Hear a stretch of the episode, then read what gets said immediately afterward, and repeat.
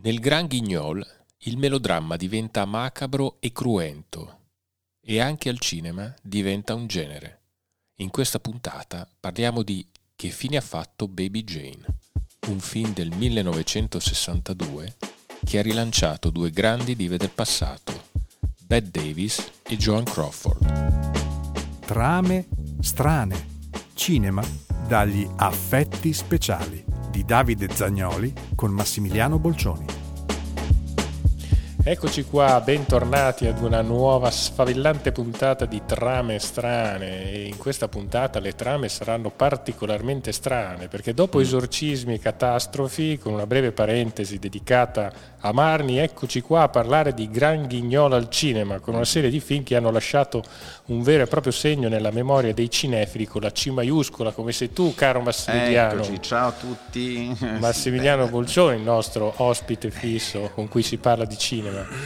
Allora, Gran Guignol, effettivamente il Gran Guignol è un genere, poi ne parleremo, che sì. mh, è andato un po' in disuso no? come terminologia. Ma ecco, come terminologia sì, come genere, beh, lo splatterone oggi è diventato in realtà forse la fonte primaria, lo infilano anche nei cartoni animati ormai, sì. lo splatter sanguinoso. Però il Gran Guignol proprio per farci capire, perché così non sto a farvi la storia del Gran Guignol, che risale appunto all'Ottocento, metà Ottocento, ed ha una forma teatrale, tra l'altro, di spettacolo, paragonatelo al burlesque. Allora, il burlesque è alla fine lo striptease, però fatto in un certo modo che segue dei canoni, delle, del, uno stile che devi studiare, insomma, c'ha tutta una sua immagine. Gran Guignol non è solo vedo della gente ammazzata sul palcoscenico con tanto di effetti speciali che fanno sembrare che sia vero. Va fatto secondo canone e criterio. Ecco, e quello si è perso da un bel po'. Ma guarda, facendo un breve ripasso, eh, ricordiamo un romanzo, Il castello di Otranto, sì di un certo Horace Walpole del 1764, considerato il primo romanzo gotico ambientato nella città salentina di Otranto, nell'Italia meridionale. Ci sta, ci sta. Un'opera che diede l'avvio al genere letterario, poi diffusosi tra il tardo Settecento e l'inizio dell'Ottocento con autori come Mary Shelley, uh-huh. Bram Stoker, Edgar Allan Poe, Robert Louis Stevenson e George Du Maurier. E quindi da lì nasce un genere che poi diventa famoso anche nel teatro popolare di fine Ottocento esatto. di derivazione verista con storie trucidissime di ammazzamenti, di vendette. Era, era l'antefatto, il nonno teatrale dei thriller degli anni 70, sì, ecco, dei thriller degli nell'Ottocento, insomma siamo lì. Dai. Insomma, tutto questo pippone introduttivo per dire che oggi parliamo di un capolavoro diretto da Robert Aldridge del 1962 intitolato Che fine ha fatto Baby, Baby Jane. Jane un thriller psicoso- eh, psicologico basato sul romanzo Whatever Happened to Baby, to Baby Jane di Harry Farr del 1960. Eh, ci sono tante cose da dire, ah, Max. Abbiamo sette puntate, vero, per parlare di questa cosa. Beh, vabbè, sai, io ho tanto da dire su questo perché l'ho portato a teatro, quindi l'ho non solo amato come film quando ero ragazzino che l'ho visto perché c'erano due, le protagoniste sono due tra le più grandi attrici che c'erano in quel, in quel tempo in realtà che fine ha fatto Baby Jane ha, ha, fatto riscoprire le carriere di Betty Davis e John Crawford che erano un pochino sul viale del tramonto in quel momento. Sì, ricordiamo mm. che erano le due protagoniste del esatto. film, le due immense protagoniste del film in una sorta di fine corsa. Fine corsa, sì, che poi è stato l'inizio di, un nuovo, di una nuova carriera, le ha rilanciate entrambe, perché uè, era da tanto, eh. teniamo presente senza stare a fare le date che entrambe hanno iniziato a fare cinema ai tempi del muto, ti ho già detto tutto, quindi già arrivare al 60 che ancora si ricordavano chi erano rispetto a tutte le loro colleghe che avevano cominciato con loro il muto, erano rimaste forse solo due, poche altre. Con questo film hanno lanciato di nuovo un'immagine, uno stile, un genere, quella e la carriera ha ripreso il via, soprattutto Bette Davis, la Crawford è morta prima negli anni 70, quindi. Però ma parliamo un attimo in breve anche della trama, così per introdurre allora, il film. La trama è tratta da un romanzo che è molto simile, quasi uguale, se lo leggi è quasi uguale al film. Perché è molto corto, da noi era stampato dal giallo Mondadori, quindi era proprio quelle edizioni sottiline, cioè insomma te lo leggi veramente in un pomeriggio, non era un grande libro lungo, era più un noir veloce, insomma, no? Queste...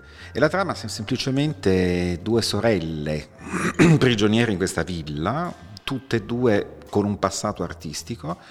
Bette Davis che interpreta eh, Jane Hudson, ehm, da bambina, era una bambina prodigio, si chiamava Baby Jane Hudson.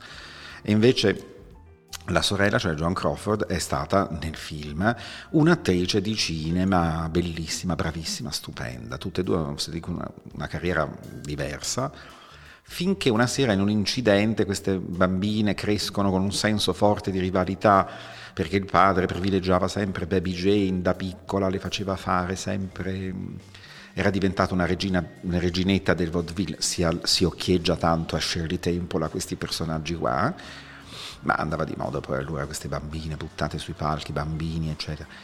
Ehm, crescendo Baby Jane si rovina, si guasta anche come persona, nel senso che si, si comincia a ubriacare, fa film di seconda, terza categoria.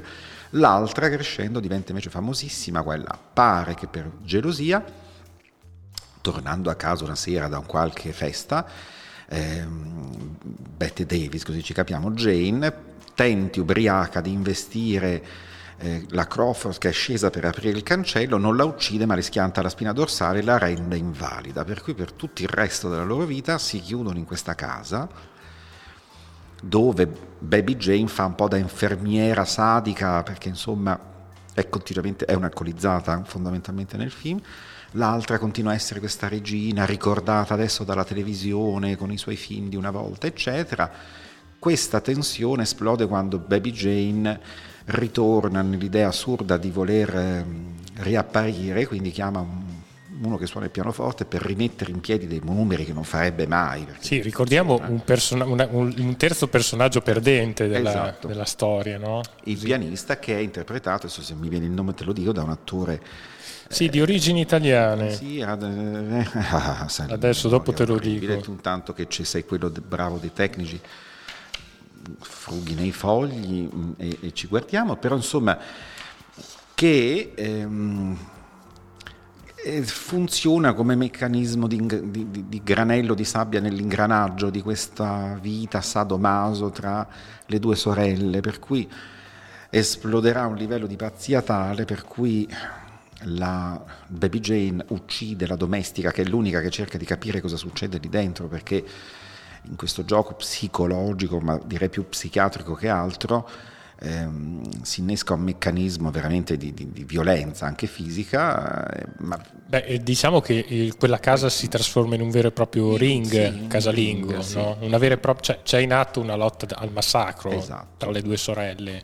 E c'è un finale che adesso io magari non so neanche se dirvelo, perché se qualcuno non se l'è mai visto, in realtà è quello il bello del film come del romanzo, cioè tu ti aspetti tutto fuorché quel finale. No, no, non svegliamolo quindi, perché secondo me è un film eh, che deve essere riscoperto. Andrebbe, andrebbe, riguardato, quindi ha anche questo pregio di continuare nonostante tutto il genere e il cliché ormai, perché da lì poi hanno preso di tutti, ancora oggi in realtà quando arrivi in fondo dici ma dai, non ci posso credere. Quindi ecco.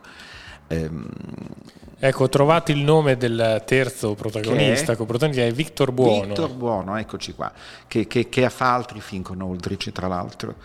Un fantastico caratterista dell'epoca. È un grande caratterista ed era un personaggio, allora io torno sempre chi ci segue un pochino, sa quanto io amo il camp queer proprio come genere assoluto perché ci trovi dentro tutto, dal teatro al cinema, alla, alla fotografia, alla stampa, alla moda e lui, Victor Buono, fu uno dei primi attori, dei pochi attori all'epoca che non faceva troppa velatura sulla propria omosessualità.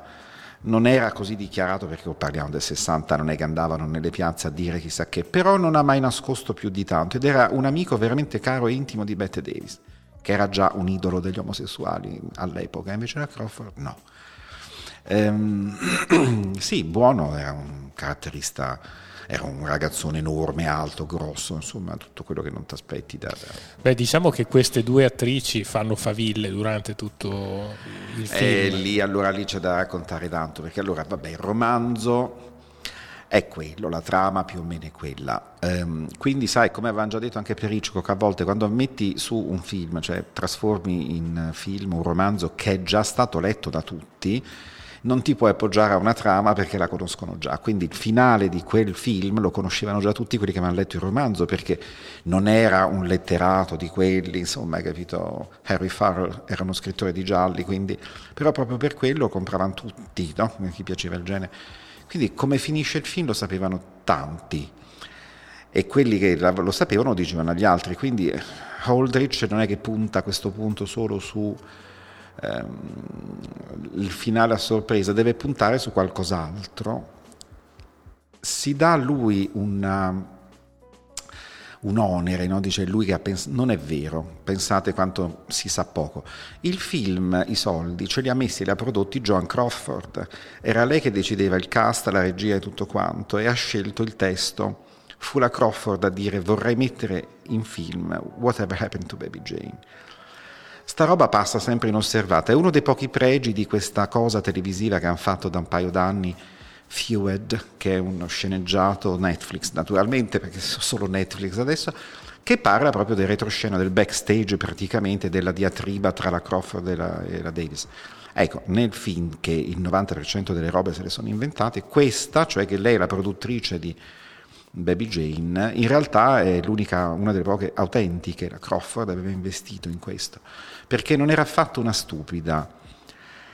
E, pens- e, questo ci fa capire quanto la leggenda che loro due, cioè Betty Davis e John Crawford, fossero così nemiche, così rivali, così una contro l'altra potesse essere in realtà una mossa che loro stesse adoperavano per fare ancora più successo, perché in realtà erano troppo astute e professioniste per non capire un'opportunità. Perché, ripeto, come ho detto prima, non posso appoggiarmi a una trama per quanto interessante, ma all'interpretazione dei due personaggi che proprio in funzione di quel finale che non vi sto a dire offrono un'interpretazione ancora più importante perché non ne basta una, quindi è una prova d'attrice sotto tanti punti di vista. Di conseguenza accettarono entrambe, cioè la Groffo lo voleva fare lei, la Davis disse di sì.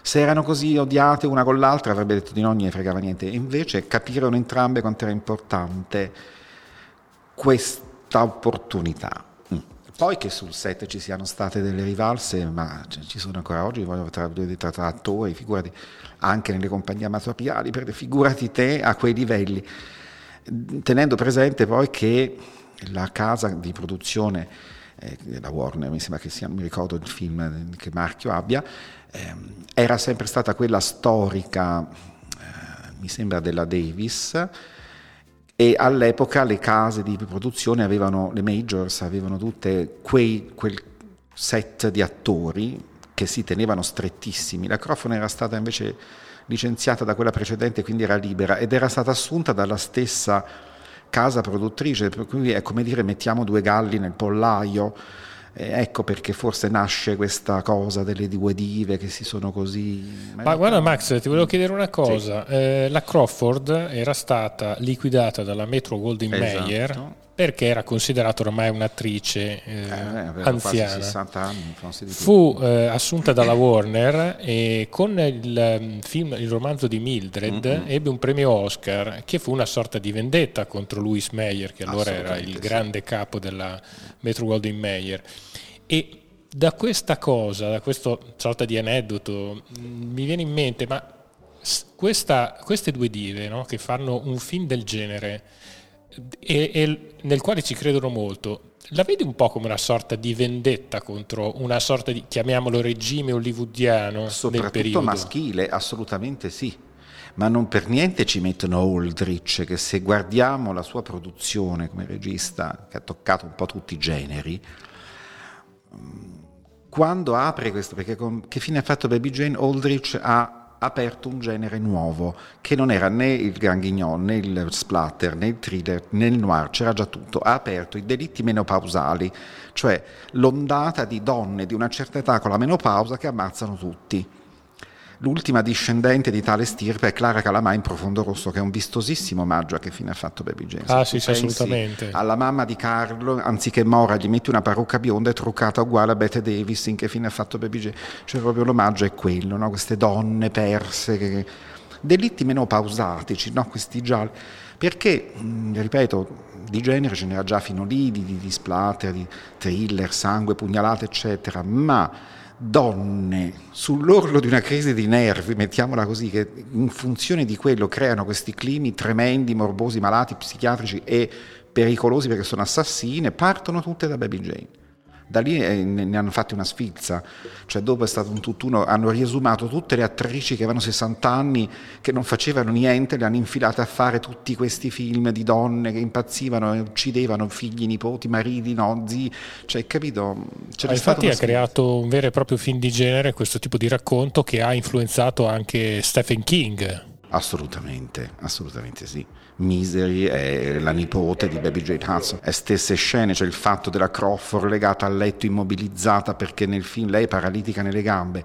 Di là è lo scrittore paralitico perché gliela rotta lei con un martello, ma la situazione è la stessa, cioè abbiamo lui torturato da questa pazza che dice ti voglio bene, gli fa mangiare pure i topi, le schife, cioè... Beh, comunque tornando alla nostra Baby Jane, diciamo che alla fine è anche un film un po' strambo, ma che ha ottenuto buoni incassi, ha avuto un ottimo successo di pubblico. Ah, sì, è un film strano perché sì, ha avuto un enorme successo, però è un film da cassetta, cioè non è mai stato citato come un masterpiece anche se in qualche modo lo è stato involontariamente, cioè nel senso, si ripeto, ha aperto tutto una, un genere nuovo, un paragenere praticamente. Però è diventato sì, pieno di, di, di, di manierismi, di stilemi, eh, di, bah, di nuovi fans. Tu pensa a un film, sì, di genere, quello che vuoi, però interpretato da due attrici che avevano un pubblico di casalinghe, cioè le mamme potevano essere quelle che seguivano ancora Bette Davis e Joan Crawford, invece il film ha un successo enorme fra i teenager, cioè i ragazzini sono impazziti perché fino a fatto Baby Jane, eh, Lady Crawford e eh, Betty Davis hanno riavuto un pubblico nuovo tutto di, di giovani e poi riesce ad, a coinvolgerti emotivamente, quello anche grazie al romanzo che, ripeto, la, la storia è quella, ma dove la, a volte succede il personaggio che dovrebbe essere quello cattivo, poi invece ti commuove, ti tocca, cioè gioca su, sui dualismi, no? in fondo anche Norman Bates in Psycho ti fa un po' pena alla fine, dici poretto, ma poi è vittima di chi? Cioè, capito? Per quanto in realtà è un assassino, cioè giocano sempre su queste cose. Poi ripeto, qui al cubo. Però è vero anche che Aldrich, eh, io personalmente lo trovo questo regista d'appoggio incredibile, non ha avuto bisogno eh, lui come persona rispetto, sai, allora ci sono carriere fatte artisti che diventano famosissimi per il bisogno di dimenticare a volte delle realtà scomode. Moltissimi registi precedenti a Aldrich eh, arrivavano da un'Europa dopo una guerra, quindi, oppure da situazioni disagiate, da famiglie povere, insomma, quindi vuoi fare successo, carriera qua là per prenderti delle rivincite con la vita, col mondo, con la vicina di casa, quello che vuoi. Aldrich nasce già ricco cioè è di buonissima famiglia, non ha problemi, piglia delle lauree, insomma non è un personaggio che fa cinema perché così fa capire al mondo quanto lui, no, lui fa cinema perché si diverte, come hobby, secondo me, è uno dei più grandi hobbisti cinematografici della storia del cinema e infatti inizia facendo l'assistente a un sacco di registi famosissimi. Sì, sì, eh, fa l'assistente a Chaplin, eh. Renoir, Joseph Lucy esatto. e passa la regia solo in un secondo momento e poi debutta con l'ultimo Apache del 1954, Vera Cruz del 1954, Il Grande Coltello è forse uno dei suoi grandi capolavori per cui mm. è rimasto nella storia del cinema un bacio e una pistola del 1995, eh, pardon, del 1955, un noir eh, pieno di intrighi, pieno di situazioni un po' anche da spionaggio. È questo, cioè lui piaceva eh, vediamo se mi capite, vedere i suoi film, non so se mi spiego, cioè quando ti piace mangiare una torta ti metti a cucinare le torte, no? Allora lui probabilmente era uno che amava veramente il cinema dal punto di vista del ragazzino in sala che mangia il popcorn, però li faceva anche, capito? Quindi faccio cinema perché mi piace fare cinema, non è una necessità, non aveva bisogno di fare quello per per avere soldi, avere una carriera. Ripeto, ce l'aveva già, lui era avvocato, insomma, poteva, mi sembra una laurea prestigiosissima, quindi se vogliamo aveva già un'altra carriera spianata, ma non gli interessava. E per quello anche lui ha variato così tanto di genere, passava dal thriller al giallo, alla commedia, al western, al film di guerra, ha fatto di tutto, anche dei documentari. Persino un peplum, questa te la dice lunga, quando venne in Italia a fare Sodoma e Gomorra, e come assistente italiano aveva Sergio Leone, che poi gli è passato sopra come fama, perché comunque a un certo punto Leone è diventato Sì, ci ricordiamo più, più Leone di, di Aldridge eh, adesso. Eh, capito, insomma. quindi Aldridge adesso è un po' sparito, chi se lo ricorda. Invece Leone è diventato famoso, in quel momento era il suo assistente, quindi lui era l'assistente di famosi poi ha avuto assistenti lui che sono diventati famosi loro e lui è rimasto sempre Aldrich, quindi è un personaggio molto atipico. Sì, ma me. è un regista dove mh, la speranza è praticamente assente nelle sue pellicole, perché è spietato. Per quello che è un po' anche anti-hollywoodiano ed è stato un regista che è stato molto apprezzato dagli europei, dai che del cinema perché Francia, ha fatto tante cose in Europa, capito? Come, come, regista, a volte come assistente o ha assistito lui da giovane a registi europei, perché insomma Chaplin era inglese, ragazzi, non è che fosse quindi ehm, aveva un'ottica assolutamente para, para europea più che, che, prettamente era il look americano questo senz'altro. Sì ricordiamo anche che ha fatto un film del 1967 come quella sporca dozzina che sicuramente è un film molto commerciale ma anche molto bello con attori del calibro di Lee Marvin Ernest Borgnine sì, Charles Bronson e il nostro John Cassavetes che... stiamo scherzando.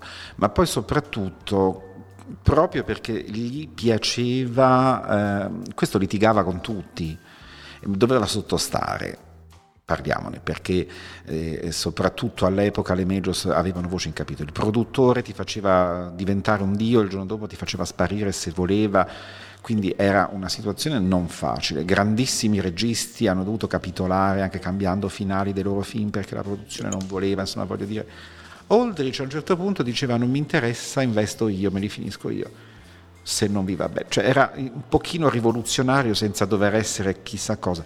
Ma quando andiamo a guardare uno dei registi che ha anticipato tantissimo il concetto dei diritti, Uè, ragazzi ha fatto un film che all'epoca fu abbastanza ehm, criticato ma soprattutto dimenticato, che andrebbe assolutamente riscoperto, che ehm, L'assassinio di Sister George, ragazzi, è uno dei primissimi film degli anni 60 che parla di lesbismo al cubo ed è di una spietatezza feroce, è un film che finisce ancora adesso, io ci resto male, cioè è fortissimo per il periodo. Un regista così che aveva questa componente camp queer nei suoi film non poteva che lavorare con John Crawford, che era regina assoluta di questa cosa, non l'ha ancora scoperto nessuno, ma lei ha combattuto in tutta la sua cinematografia a favore dei diritti, hai capito? Mm, compreso Baby Jane.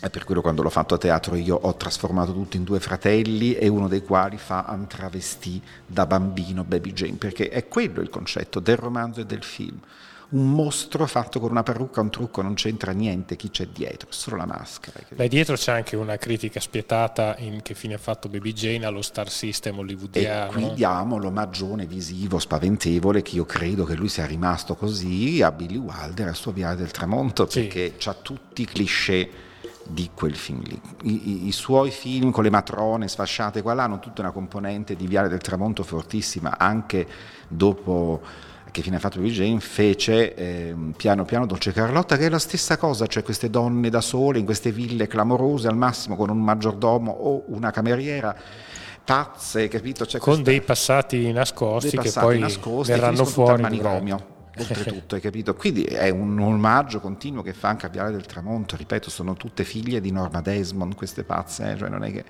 Quindi e lui non era un cretino. Non so se ha fatto qualcosa anche in Viaggio del Tramonto, visto che lui era l'assistente di Hugh, un po' il Mario Bava americano, che ti devo dire.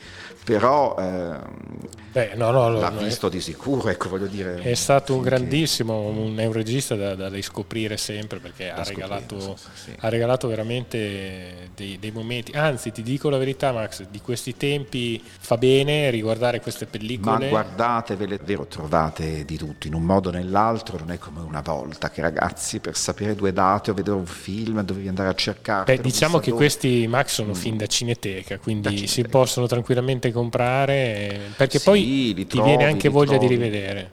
Li hanno rifatti tutti, io più o meno non li ho comprati perché insomma li avevo già visti o, o li avevo, però in DVD li hanno tutti fatti questi di Old, ce li trovi tranquillamente, non dico tutti, ma un buon 90% si trovano, perché erano tutti film commerciali, cioè è più difficile trovare un film d'essè vecchio perché magari non hanno motivo di investirci sopra in una riversione di VDO, a meno che non sia un film proprio d'autore, di grosso nome, altrimenti... Ma i film, i titoli che portava oltre, ci sono tutti film commerciali, in definitiva di genere, per cui se anche li rimetti in commercio in DVD e in Blu-ray adesso te le comprano comunque perché... Sì, sì, lui aveva anche questa grande capacità di capire... Di raccontare di raccontare e di capire cosa poteva piacere al pubblico. storie, capite? E quindi ti racconta le sue storie, faceva cinema per il cinema, cioè io vado al cinema per vedere un film, è inutile che poi esco e dico non ho capito niente, cioè Ale, tutto è lì, no? Chiudiamo anche con cioè. una grande citazione perché ha influenzato tantissimo questo film che fine ha fatto Baby Jane, con una grande citazione italiana di Totò in Che fine ha fatto oh, Totò Baby. Vabbè, guardatevelo, eh, che... un capolavoro, ma riesce a, veramente a, a rimanere su, su, su, sul, perché del, sì, dell'originale eh, c'è solamente, poi chiudiamo perché penso che è tardi, ma pensate sempre comunque mm, un anno o due dopo, insomma il film è quasi contemporaneo perché in Italia rifacevano tutti in chiave di parodia quando c'erano questi successi.